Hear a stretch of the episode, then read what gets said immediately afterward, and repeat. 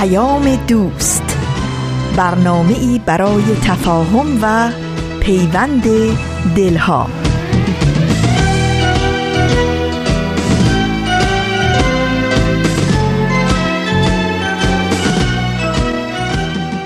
به پرده هفتم خوش اومدید.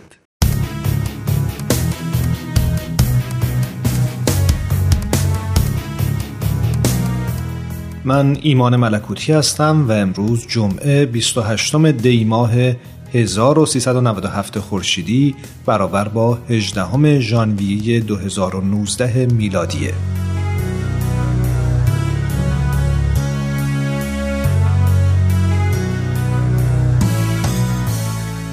وقتی بهش گفتم خسته نباشی گل پسر، شنیدم که بالاخره امتحانات تموم شد و فارغ التحصیل شدی، در جواب سری تکون داد و گفت آره عمو، آخرین امتحان رو که دادم مثل این بود که یک کوه سنگین از روی شونم برداشته بشه.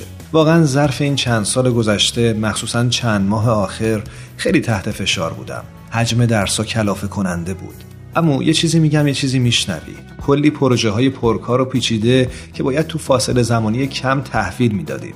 بعضی وقتا میشد که تو 48 ساعت فقط 4 یا 5 ساعت بیشتر نمیتونستی بخوابی. تازه همونم نمیشد اسمشو گذاشت خواب، چون همش استرس داشتی که مبادا دیر بشه و نتونی پروژه رو به موقع تحویل بدی یا امتحانات پایان ترم رو خراب کنی.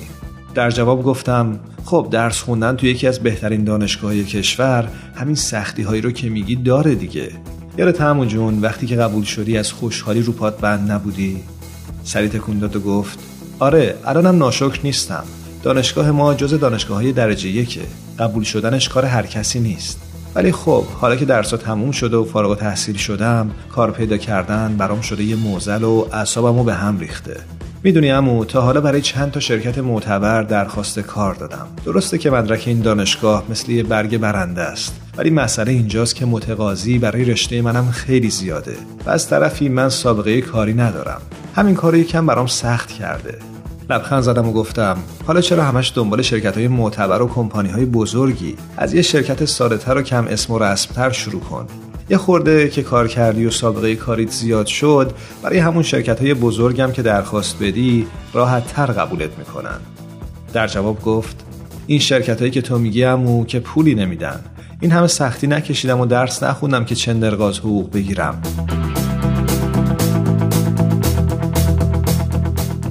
گفتم امون از دست کمالگرایی شما جوونا. پس بگو میخوای یه شبه ره 100 ساله بری؟ هنوز قدم رو پله اول نذاشتی بری پله آخر. به نظرت این شدنیه؟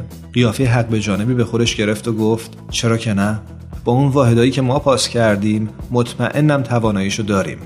بعدش گفت اصلا میدونی چیه، من معتقدم تا وقتی که به قول معروف به یه آبباری که قانع باشی همه چی همونطوری پیش میره، ولی وقتی کمالگرا باشی و دنبال بهترین ها بری آخرش هم بهش میرسی. گفتم باشه، امیدوارم همون چیزی رو که میخوای به دست بیاری، ولی یادت باشه تو این راهی که پیش گرفتی از زندگی و زیبایی‌هاش غافل نشی. زندگی مجموع همین لحظه هاست که شاید به عشق رسیدن به آینده قدرشون رو نمیدونیم و به راحتی از کنارشون میگذریم. اون روز گذشت، ولی یه چیزی هنوز ذهنمو به خودش مشغول کرده. اونم این که شاید حق با اون باشه.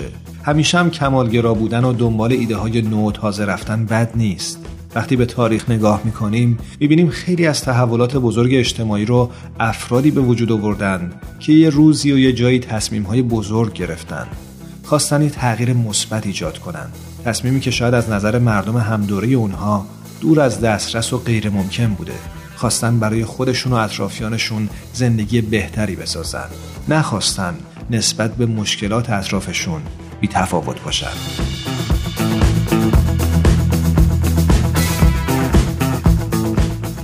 برنامه امروز رو آغاز می‌کنیم با یادی از مارتین لوتر کینگ. روز 21 ژانویه روز بزرگداشت مارتین لوتر کینگ، رهبر جنبش حقوق مدنی امریکایی‌های افریقایی تبار. یادش گرامی و میراثش استوار و پایدار.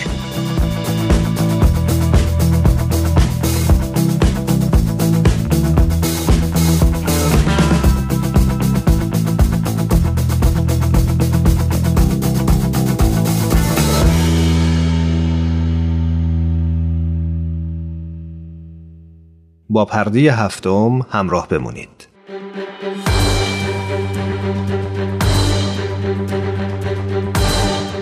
یک قهرمان.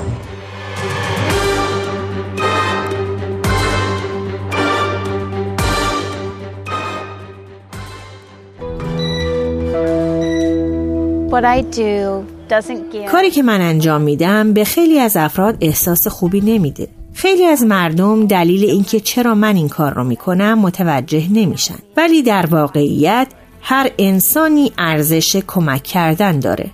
او به زندانیان زندان سان کوئنتین کمک میکنه تا آدمهای بهتری بشن. کولت کارول هرگز جرمی مرتکب نشده. به گفته همه کسایی که میشناسنش، این مادر بزرگ 65 ساله کاملا پاکه، ولی با این وجود هر هفته به زندان بدنام ایالتی سان کوئنتین میره و دلش نمیخواد اونجا رو ترک کنه.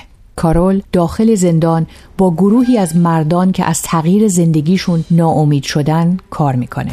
مأموریت کارول کمک به اوناست تا بتونن تغییر کنن. کارول میگه خیلی از اونا حتی نمیتونن تو آینه به خودشون نگاه کنن. اونا خیلی میترسن چون بار گذشته بدشون رو به دوش میکشن. کارول کار با زندانیان این زندان رو در سال 1994 به عنوان بخشی از مأموریت مذهبی شوهر مرحومش شروع کرد. او در سال 2000 به راهاندازی یک گروه خودجوش در زندان کمک کرد. اما در طول سالها تلاش نیاز بیشتری به برنامه‌های قبل و بعد آزادی از زندان رو احساس کرد. کارول که در سال 2009 سازمان غیرانتفاعی مؤسسه ورود دوباره رو در کالیفرنیا تأسیس کرده، میگه من مرد جوانی رو دیدم که برای تنظیم نقشه‌های عفو مشروطش از داخل زندان سردرگم بود.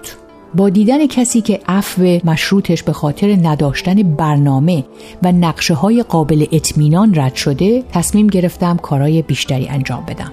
امروزه هدف برنامه‌های اجرایی کارول تغییر اجتماعی و احساسی زندانیان و آموزش مهارت‌های زندگی به اوناست تا بهشون کمک کنه با موفقیت از زندان به جامعه راه پیدا کنن. این برنامه داوطلبانه است و نیازمند یک تعهد 24 ماهه و قانون حضور و غیاب سختی داره. همه شرکت کنندگان باید مسئولیت کاراشون رو به عهده بگیرن. اونا تلاش میکنن درک کنن چرا جرمی مرتکب شدن و اینکه چطور تغییر کنن تا عضوی سازنده برای جامعه باشن.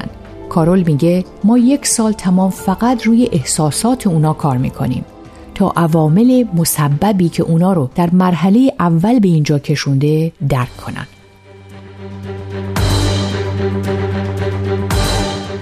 یک قهرمان.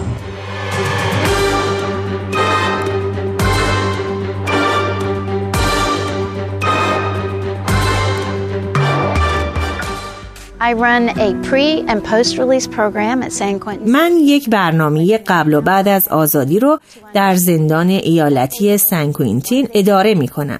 در این برنامه مردهای شرکت کننده درک می کنن چه کاری انجام دادن، چرا انجامش دادن و کجا باید برن. این برنامه نیازمند حداقل 24 ماه تلاش و کوشش سخته. کارول همچنین یک مرکز انتقالی تأسیس کرده تا یک محیط امن و تشویق کننده برای مردانی که برنامه اونو در زندان سان کوئنتین گذروندن فراهم کنه.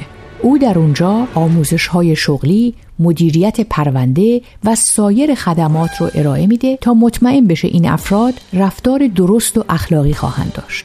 کارول میگه این مردان گرسنه‌اند. اونا به این خدمات که بهشون ارائه میشه نیاز دارن چون میخوان که آدمای بهتری باشن. خبرنگار CNN با کارول در مورد کارش صحبت کرده. ازش میپرسه شما برنامه خیلی فشرده‌ای رو ایجاد کردین. این برنامه چطور عمل میکنه؟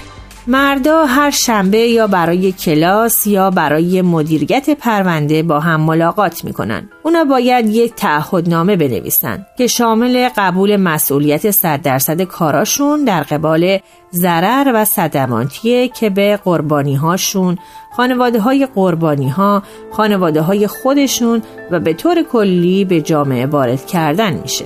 وقتی اونا آزاد میشن، اگه دوست داشته باشن ما باهاشون همراه خواهیم بود. سعی میکنیم همه چیز رو شناسایی کنیم تا وقتی که آزاد میشن برای موفقیت احساس توانمندی بکنن.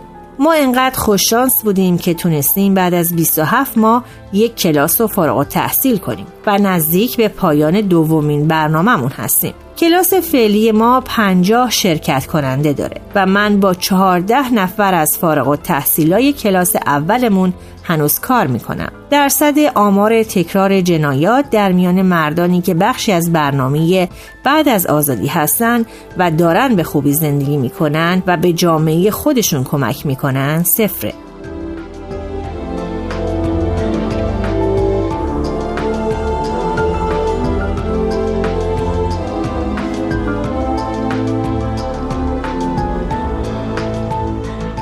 رویکرد کلی شما نسبت به شرکت کنندگان چگونه است؟ ما به اونا مشتری میگیم، چون اونا رو به چشم مشتری میبینیم. ما اونجا هستیم تا بهشون کمک کنیم، بفهمن که کجا بودن، الان کجا هستن و چطور میتونن به جایی برسن که باید باشن و به اونا کمک میکنیم که درک کنن فرصت انتخاب دارن و میتونن آرزو داشته باشن و وقتی که اونا با احساساتشون ارتباط برقرار میکنن اینو درک میکنن.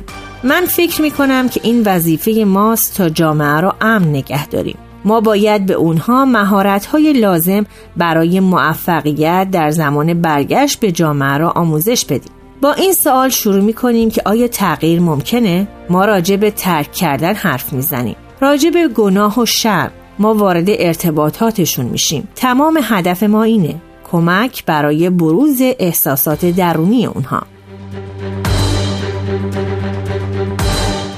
یک قهرمان.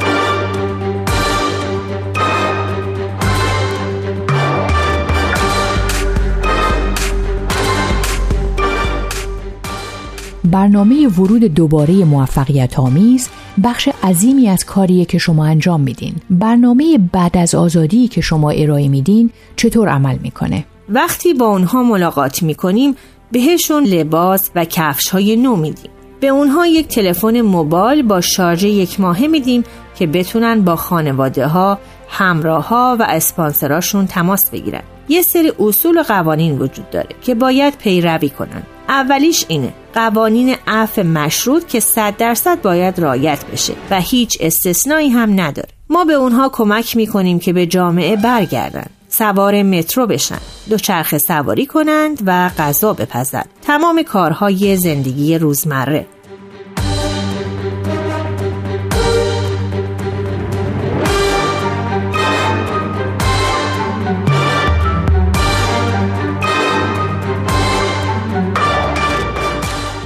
راز موفقیت شما چیه؟ من فکر میکنم میزان موفقیت ما وابسته به مردانیه که سخت کار میکنن و این واقعیت که اونها میدونن اگه زمانی به مشکل بر بخورن میتونن برای کمک با ما تماس بگیرن و در ایام سخت زندگی یک نفر همراه اونهاست. برنامه ما ساده نیست، یک برنامه درسی فشرده است. ما انتظار زیادی ازشون داریم. اونها کسایی هستن که اون تغییر رو به وجود میارن و تمام چیزی که من بهشون میدم ابزار انجام این تغییره.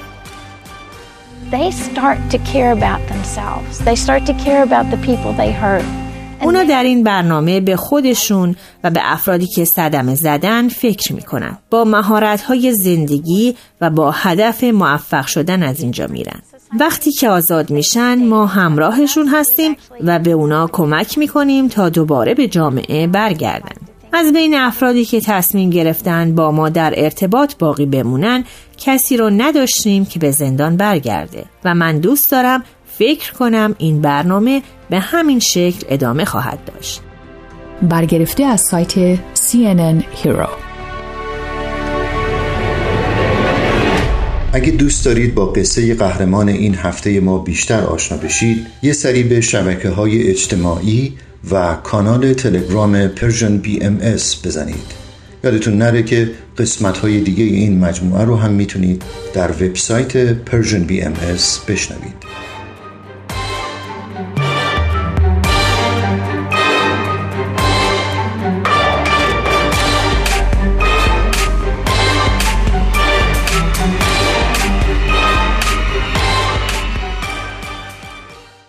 ما رو در اینستاگرام هم دنبال کنید. آدرس ما هست Persian BMS.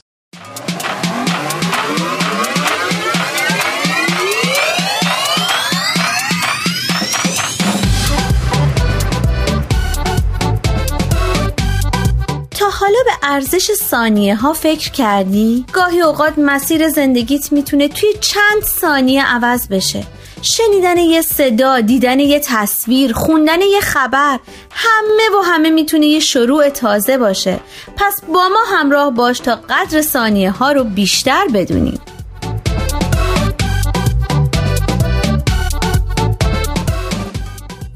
چند ثانیه با شما.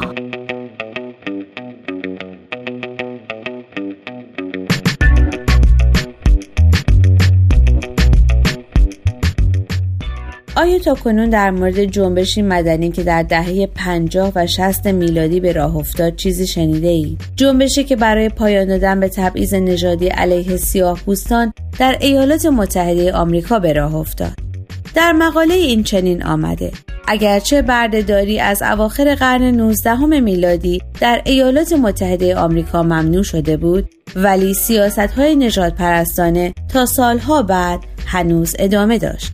به طوری که تا دهه 50 میلادی هنوز سیاه‌پوستان مجبور بودند از مکانهای عمومی جداگانه استفاده کنند.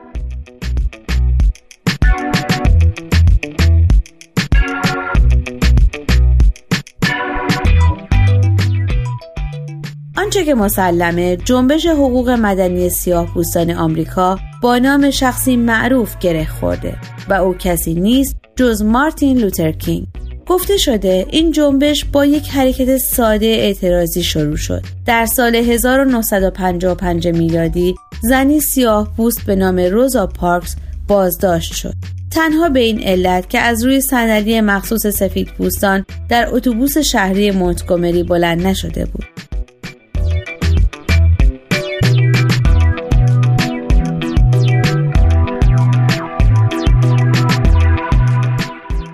در پی بازداشت او جنبشی برای تحریم اتوبوس‌های شهر مونتگومری به راه افتاد و در نتیجه اون یک سال بعد دیوان عالی کشور این قوانین جداسازی رو لغو کرد. به سبب این موفقیت مارتین لوتر کینگ در سال 1957 میلادی سازمانی رو تشکیل داد به نام کنفرانس رهبری مسیحی های جنوب که هدفش مقابله با نژادپرستی بود. سازمانی که پرهیز از خشونت رو سرلوحه کار خود قرار داد.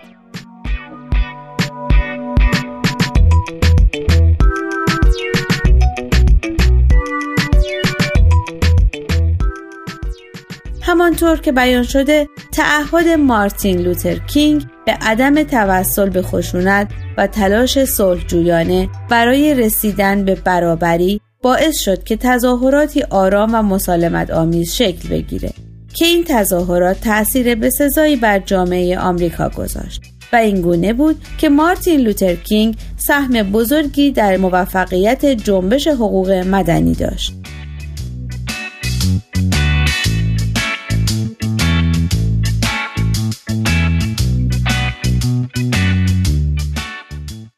در طی راهپیمایی در واشنگتن در سال 1963 میلادی این چنین گفت: تمامی مردم باید بر اساس شخصیتشان و نه بر اساس رنگ پوستشان مورد قضاوت قرار گیرند.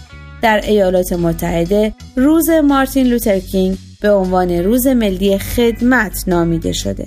آمریکایی‌ها تشویق شدند که این روز رو به افتخار تعهد کینگ به عنوان یک روز کاری و نه به عنوان یک روز تعطیل گرامی بدارند.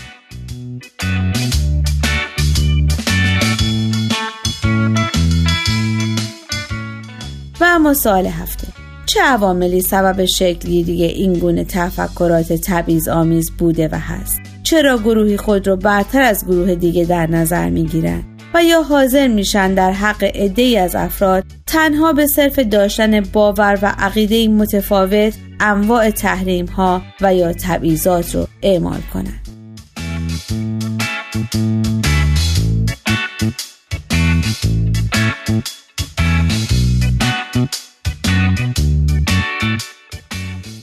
شما میتونید از طریق آدرس ما در تلگرام @persianbms کانتکت و همچنین ایمیل info@persianbms.org با ما تماس بگیرید.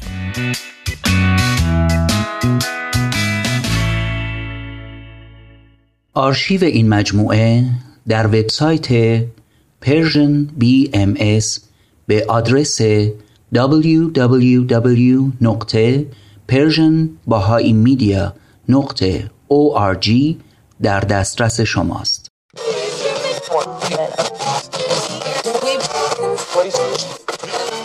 اگه امروز حالت خوبه، اگه یه عالمه انرژی مثبت داری، اگه حس خوبی داری و دلت نمیخواد که اونو از دست بدی، اگه میخوای برای شروع هفته تازه انگیزه داشته باشی، فقط کافیه که فرکانس ذهنتو روی موج مثبت رادیوی ما تنظیم کنی.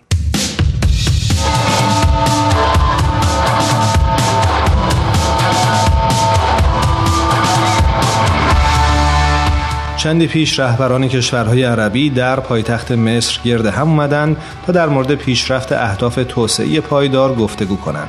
این نخستین بار بود که جامعه بهائی در برنامه‌ای که توسط اتحادیه کشورهای عربی برگزار می‌شد به طور رسمی حضور پیدا می‌کرد.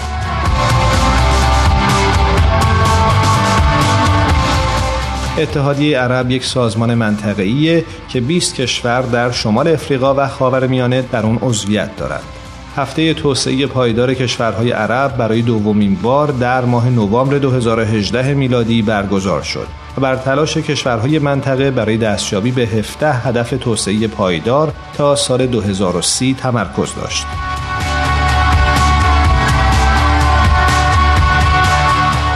آقای سولمون بیلی، نماینده جامعه جهانی بهائی در این نشست گفت: شرکت کنندگان در این جلسه مسئولیت رسیدگی به مسئله توسعه پایدار رو به عنوان دستور کار خودشون انتخاب کردند و تلاشی آگاهانه برای مشارکت عمومی در جریان بود. به گفته یکی دیگر از نمایندگان جامعه بهائی، شرکت جامعه بهائی در چنین نشستی که در اون رهبران کشورهای عربی و سخنگویان منطقه‌ای برای پرداختن به مسئله مهم توسعه پایدار با هم همراه هستند، بسیار قابل توجهه. نمایندگان جامعه جهانی بهائی به آگاهی بالا و بینش عمیق شرکت کنندگان درباره اهداف توسعه پایدار و ارتباط آنها با چالش‌های مشخص منطقه اشاره کردند.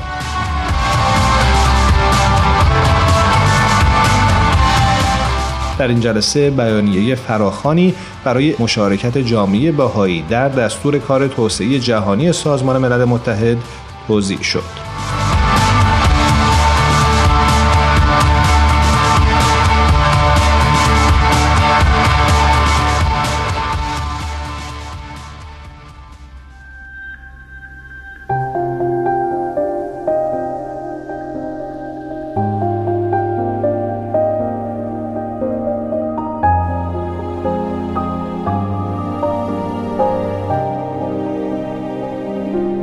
زیبای لعنتی، ماه خجالتی، تو اوج استراب، تو روی شب بتاب، تو روی شب بتاب.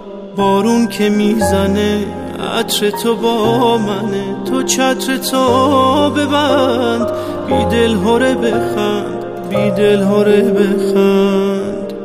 وقتی هوا کمه، دنیا جهنمه، از زندگی نترس، یک کوه پشتته. وقت شده به تردید و دلهره، تقدیر روشنه، دنیا تو مشتته. دنیا مدادم و رویا مدادم و دنیای من شدی، آبی چشات با موج خنده. همراهان عزیز، خواستیم از این فرصت استفاده بکنیم و بهتون اطلاع بدیم که اپلیکیشن جدید پرژن BMS الان برای همه همراهان این رسانه در دسترسه. کافیه که نام پرژن BMS رو در گوگل پلی استور یا اپ استور جستجو بکنید و بعد از نصب اون روی دستگاهتون به برنامه‌های ما دسترسی داشته باشید. همینطور مثل قبل پخش مستقیم 24 ساعته این رسانه از طریق این اپلیکیشن در دسترس شما خواهد بود. نکته آخر این که کاربران سیستم عامل iOS که از قبل اپلیکیشن پرژن BMS رو نصب کرده بودند، این اپلیکیشن در روی دستگاه شما به صورت خودکار به روز خواهد شد. اما کاربران اندروید بایستی اپلیکیشن قبلی رو حذف کنند و اپ جدید رو نصب کنند. ممنونیم که با ما همراهید.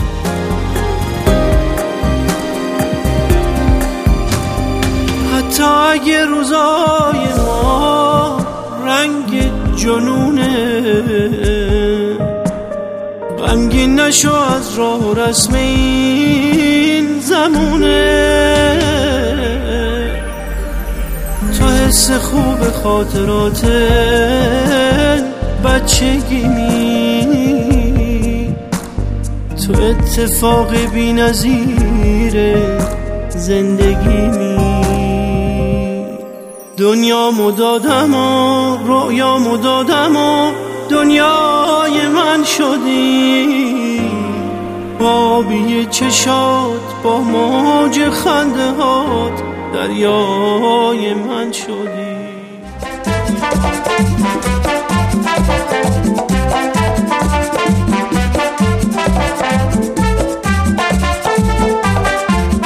و به راستی چه زیبا میگوید تهمینه میلانی که من زن بودنم را دوست دارم.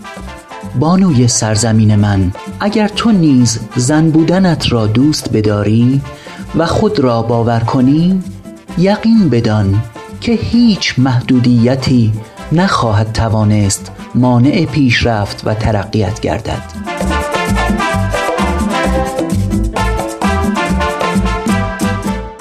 بانوی سرزمین من.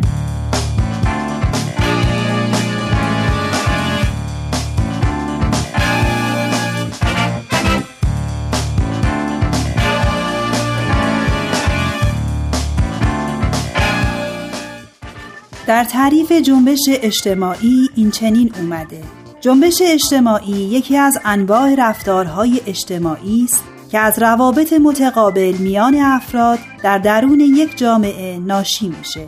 رفتار جمعی که پاسخ عده‌ای از مردم نسبت به یک وضعیت یا مسئله‌ای خاصه. بنا به تعریف، جنبش اجتماعی جریان یا مجموعه‌ای از کنش‌ها و تلاش‌ها از سوی مجموعه‌ای از افراد که به شکلی کم و بیش پیوسته به سمت هدفی خاص حرکت میکنه و یا به اون گرایش داره.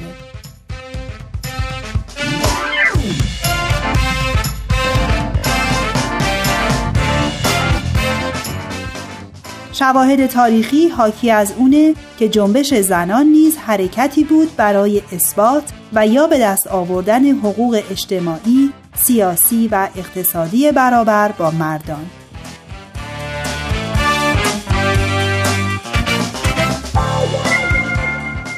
آنچنان که بیان شده، در طول قرن بیستم جنبش‌های اجتماعی فراوانی شکل گرفت که یکی از آنها جنبش زنان بود که سبب تغییرات بسیاری در وضعیت زنان شد. جنبش زنان که بعدها فمینیسم نام گرفت، تا به امروز تغییرات فراوانی داشته و 3 دوره رو تجربه کرده.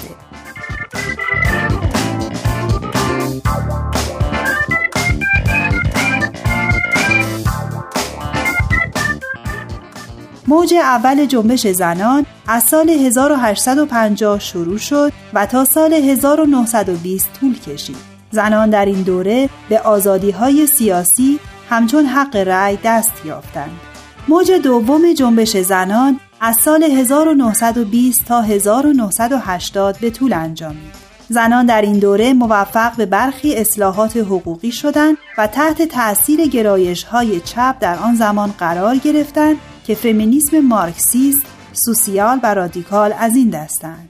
و نهایتاً موج سوم که از دهه 1980 میلادی شروع شده و تا به امروز نیز ادامه داره.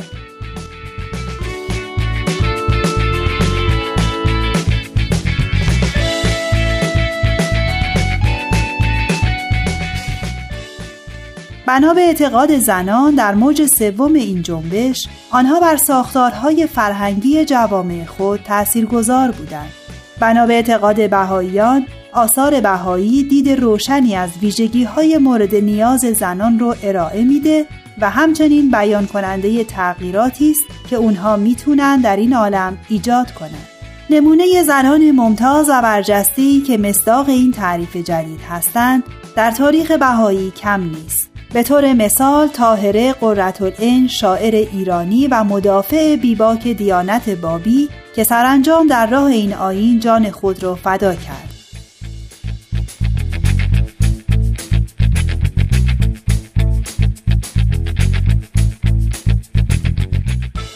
طاهره یکی از مدافعان برجسته برابری زنان و مردان در قرن 19 میلادی بود. او قیود مرسوم اون زمان رو کنار زد و تحصیلاتی رو کسب کرد که برای زنان آن دوره نامتعارف بود. اشعاری سرود که هنوز هم نمونه‌ای از شاهکارهای ادبی محسوب میشه. همانطور که در خبری اومده مدت هاست که حکایت طاهره، این قهرمان بهایی با اصل و نسب آذری، نمادی الهام بخش در کشور آذربایجانه.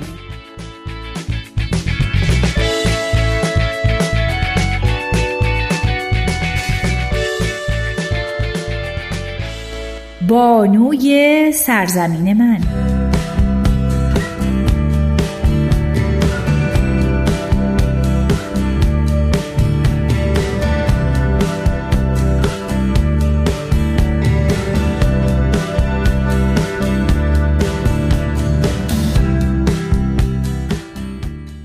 موزه ملی تاریخ آذربایجان در سال 2017 میلادی مراسمی با موضوع تعلیم و تربیت زنان در قرون 19 و 20 میلادی برگزار کرد که طی اون از فداکاری‌های طاهره و سهم وی در ترقی زنان تقدیر به عمل اومد.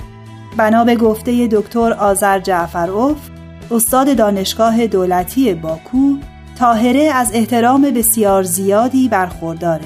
او نه تنها در دیانت بهایی بلکه در سراسر دنیای شرق شخصیتی سرشناسه.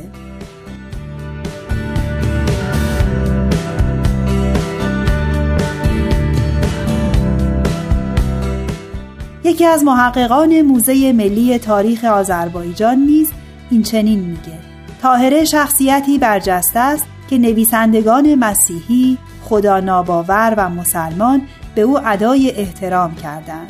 امروزه نه تنها دنیای شرق بلکه کل جهان باید از شخصیت و زندگی او که نمادی از آزادی اندیشه، آزادی زنان و جستجوی حقیقت به شکلی مستقله درس بگیرد.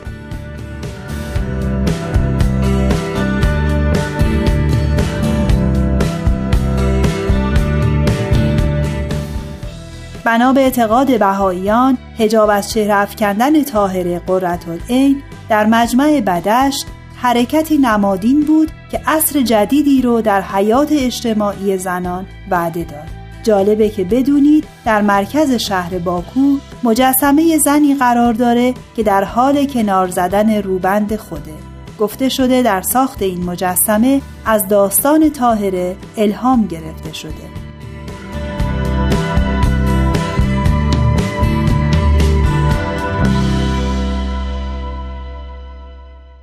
نسیم، بدیع، تارا، آذین، بهمن، فرح، میثاق و الهام از تهیه کنندگان برنامه پرده هفتم هستند. کوچه، فصل دوم، قسمت 12.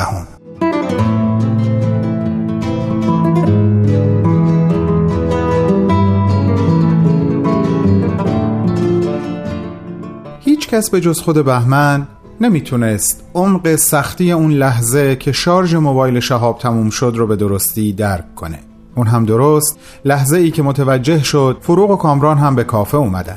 خوشحالی از اینکه فروغ بعد از مدتها دوباره حاضر شده از خونه بیرون بیاد و سری به کافه بزنه، نگرانی از اینکه جریان اون عکس و اون نقاشی چیه و آیا این میتونه سرنخی برای پیدا کردن ستاره به شهاب بده، و حسرت خاموش شدن موبایل و اینکه دیگه نمیتونست در لحظه با اون جمعی که به شکل عجیب و باور نکردنی کنار هم قرار گرفته بودن همراه باشه، احساسهایی بودن که در بهمن در هم تنیده میشدن. هیچ چاره ای نبود. مجبور بود واقعیت رو بپذیره و مطمئن بود شهاب بعدن همه رو با جزئیات براش تعریف میکنه. بلند شد بره واسه خودش یک قهوه ترک درست کنه و در ضمن پیغام هایی که این مدت براش اومده بود رو چک کنه. 3-4 تا پیغام از هندار داشت که آخریش یک پیغام صوتی بود. جناب آقای بهمن خان، چرا امشب واسه تزریق آمپولت نیومدی؟ مامان میگه هر موقع شب که شد بیا، حتی یه نوبت هم نباید دست بدی. در ضمن یه مهمون تازه از ایران رسیده هم داریم که دوست دارم با هم آشناتون کنم. واسه پناهندگی اومده، البته باهایی نیست. زودی یه خبر از خودت بهم بده. الله ابها پندار جان، خبر نداری تا همین الان شاهد چه مناظره‌ای بودم. به جاهای هیجان انگیزی رسیده بود. حیف که ارتباطمون قطع شد. بقیه‌شو میام حضوری واسه تعریف میکنم. الان راه میافتم. مهمون تازت رو هم دو دستی نگه دار تا برسم. فعلا.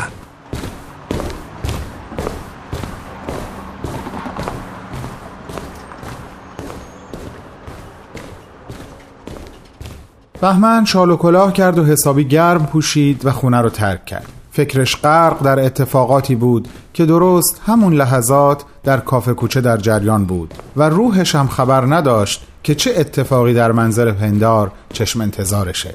اتفاقی که میتونست برای شهاب خیلی خیلی مهم باشه. رفتم از قلب تو هنگام فکرتم. واقعا متاسفم که سرت داد کشیدم نادر. من حقیقتا عاجز و درمونده شدم. نقاشی ستاره رو توی گوشی تو دیدم، قاطی کردم حسابی.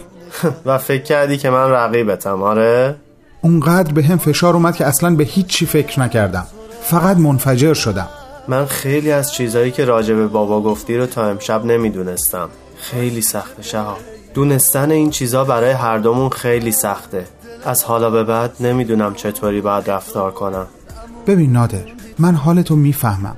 همونطور که گفتم واقعا متاسفم.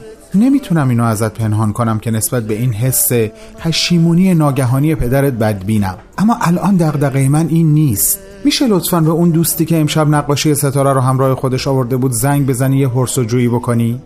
الان ساعت نزدیک 11 شب شهاب. بی خیال، من هیچ وقت حالا این موقع شب بهش زنگ نزدم. نادر، محض رضای خدا شرایط منو درک کن. زنگ بزن، خواهش میکنم. باش، ولی میدونم که اصلا صورت خوشی نداره. باز خوبه بابا سر میزمون نیست. من اصلا سر اینجور مسائل باهاش راحت نیستم. یه چند دقیقه میشد که حسین و فروغ و کامران سر یک میز دیگه نشسته بودن و داشتن با هم صحبت میکردن، اما شهاب و نادر سر همون میز قبلی بودن. سلام نگار خانم. سلام نادر، خوبی؟ آره خوبم. خیلی شرمندم انقدر دیر وقت زنگ زدم. نه خواهش میکنم، بیدار بودم، مشغول ادیت عکس.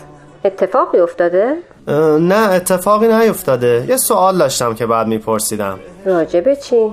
راجب همون نقاشی که امشب با خودتون آوردین، همونی که مال خودتون نبود. چی میخوای راجبش بدونی؟ شما صاحب اون نقاشی رو میشناسین؟ آره میشناسم. چطور مگه؟ میشه لطفاً اسمشو به هم بگین؟ اسم دوست منو برای چی میخوای؟ برای خودم نمیخوام، خواهش میکنم بگین، واقعاً مهمه. ببین نادر، دوست من شرایط خیلی سختی رو داره میگذرونه. به هر دلیلی که میخوای ازش بیشتر بدونی و بپرسی لطفاً این کارو نکن. اسمشم به خیال شو. اینجا بود که شهاب طاقتش تموم شد. گوشی رو از دست نادر قاپید و گفت سلام نگار خانم، من واقعا از بی‌ادبی خودم شرمندم و معذرت میخوام، اما اونقدر مسئله برام مهم و حیاتیه که اگه لازم باشه به پاتون میافتم و التماس میکنم تا به من بگین ستاره کجاست. شما شهابی، درست میگم؟ شما شهاب کوچه نیستی؟ پس صدای من از تو گوشیش براتون گذاشته. چرا به خدا من شهاب کوچه‌ام. بله، اون زمانی که گوشی داشت بارها این کارو کرده بود. من باورم نمیشه دارم صدای شما رو اونور خط میشنوم. شما و نادر با هم دوستین؟ نه خیر، یعنی بله، همین امشب اتفاقی با هم آشنا شدیم. حالا اینا رو ول کن، به هم بگو ستاره کجاست. حالش خوبه؟ چجوری میتونم ببینمش؟ اگه اجازه بدی ما یه قراری بذاریم همو ببینیم و مفصل راجع به ستاره با هم صحبت کنیم. وای هنوز باورم نمیشه دارم با شما حرف میزنم. باشه قبول. فردا خوبه؟ کافه کوچه رو بلدی؟ اینجا قرار بذاریم؟ پس شما الان کافه کوچه این؟ بی خود نبود نادر امشب خیلی زود راهی شد. چقدر همه چیز برام عجیبه. باشه قبول، فردا عصر میام. نه تو رو خدا صبح. اینجا از 8 بازه چون صبحانه هم میده. لطفاً خواهش میکنم. باشه فردا 9 صبح همون جایی که شما الان هستین. ممنونم، واقعاً ممنونم. تا فردا صبح من میمیرم. آخر منو به باد داد رویای باز اومدن زندون تو شنام کرد با دوری زدنت. آخر منو به باد داد رویای باز اومدنت زندون تا شنام کرد با عطر دوری زدنت. پنهون نشو ساعت از 11:30 گذشته بود و تنها مشتری هایی که هنوز تو کافه نشسته بودن 5 نفر قصه ما بودن. امید اومد به شهاب گفت مجبورن کافه رو ببندن که از طرف اماکن براشون مشکلی پیش نیاد.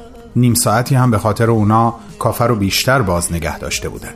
شهاب عذرخواهی کرد و بلند شد و بقیه هم به دنبالش بلند شدن. موقع خداحافظی نادر به شهاب گفت میخوای منم فردا صبح بیام؟ یا ترجیح میدی خودت باشی و نگار؟ فکر کنم باشی بهتره، چون من و نگار که همو نمیشناسیم. اگه فقط مشکل اینه که فکر میکنم همونطور که نگار صداتو شناخت چهرت هم میشناسه. حتما ستاره عکسی چیزی از تو بهش نشون داده. نه فقط این نیست، نمیدونم چرا ولی دلم میخواد باشی. باشه فردا صبح میبینمت. خداحافظ. بازم معذرت میخوام. خداحافظ. حسین هم قبل از رفتن فقط از شهاب تشکر کرد که اومد سر قرار.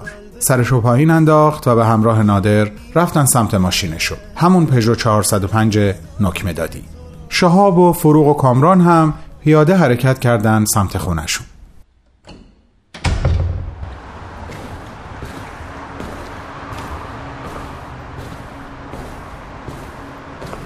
یعنی فکرشم نمی کردم امشب موقع برگشتن به خونه با هم باشیم. منم همینطور بابا، پیشنهادشو مامانت داد منم معطل نکردم. دلم یه دفعه برای فضای کافه کوچه تنگ شد. فکرشو بکن بعد سالها دوباره با تو و بابا اونجا بودم و البته با دوستای تازه‌ای که هنوزم باورم نمیشه دیدمشون. چقدر دلم میخواد بدونم با حسین چه حرفایی زدیم. ما هم دلمون میخواد بدونیم تو با نادر چه حرفایی زدی. باشه براتون میگم، اتفاقا جریانش خیلی هم مهمه. پس بذار قبل از این که شروع کنی بهت بگم من با اجازه حسین همه صحبت هامون رو ضبط کردم، میدم بهت گوش کنی، ضمن اینکه حتما بهمنم دلش میخواد در جریان باشه.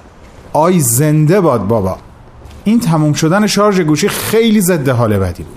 خب دیگه سراپا گوشیم شهاب جان، بگو برامون.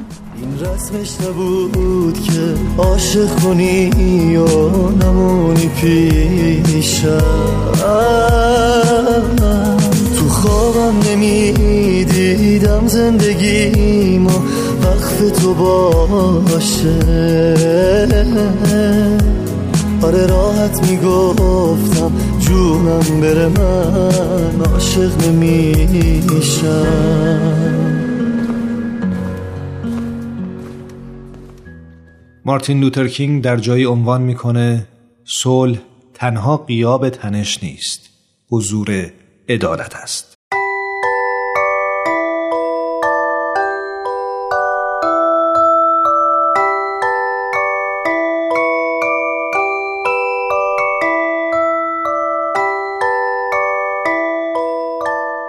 ام استودیوز به سفارش رادیو پیام دوست این برنامه رو براتون تهیه کرده بود.